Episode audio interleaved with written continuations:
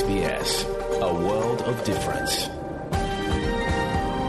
You're with SBS Ukrainian on mobile, online and on radio. Ви з СБС українською на мобільних, інтернеті та на радіо.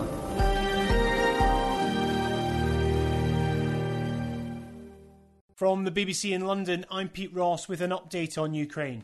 Fighting between Russian and Ukrainian forces is continuing in the key town of Severodonetsk in eastern Ukraine. For weeks now, the town has been the focus of Russian military bombardment as its forces attempt to encircle Ukrainian troops in the region. Ukraine insists its defences are holding, while Russia claims it's been making marginal gains. Severodonetsk and nearby Lysychansk are significant.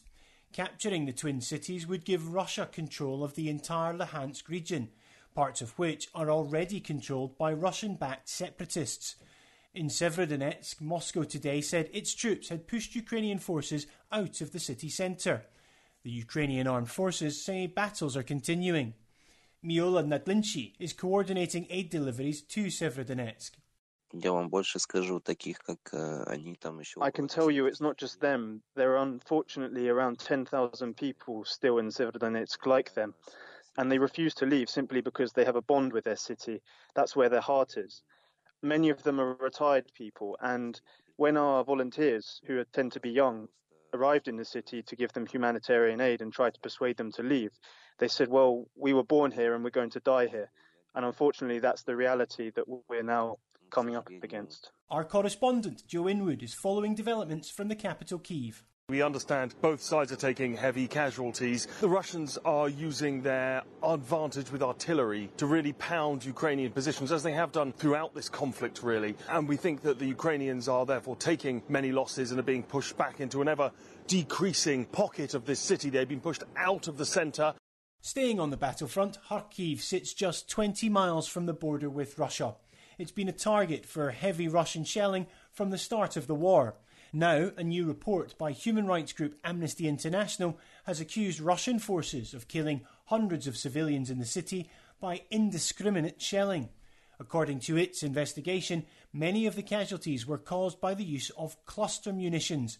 The Kremlin has previously denied using such weaponry in Ukraine.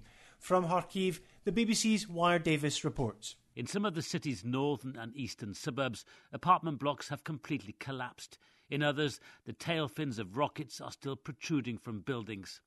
In these built up places, says Amnesty International, the routine use of unguided missiles by Russian forces resulted in more than 600 civilian deaths and at least 1,200 injuries. Amnesty said it had found evidence of Russian forces repeatedly using cluster bombs as well as rockets that eject smaller mines to explode later at timed intervals, all of which, according to the report, could constitute war crimes. Away from the day to day fighting, Russia has faced extensive sanctions for its invasion. The European Union, for instance, agreed to ban all imports of Russian oil that reach the EU by sea. Russia relies on oil and gas exports for almost half its foreign exchange revenue, so that and other actions should be hurting Moscow. But new research seems to suggest that any losses are being more than made up for in other ways.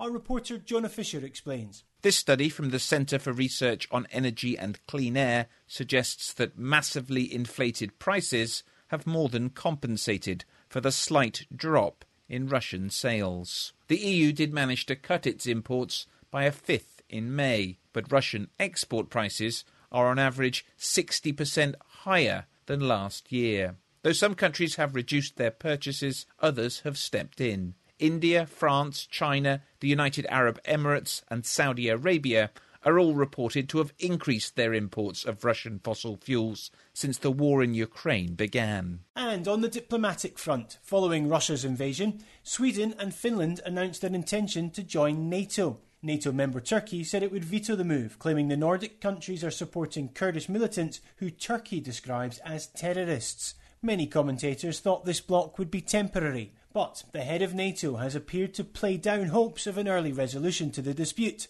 Jens Stoltenberg said Turkey's concerns must be taken seriously. We have to address the security concerns of all allies, including Turkish concerns about the terrorist group PKK. So I remain in close contact with you, Sauli. and your uh, colleagues uh, with Sweden and with our ally Turkey on the way ahead. My staff also uh, remain in close dialogue with officials from all three countries. Those are the latest developments in Ukraine on day 110 of Russia's invasion. I'm Pete Ross at the BBC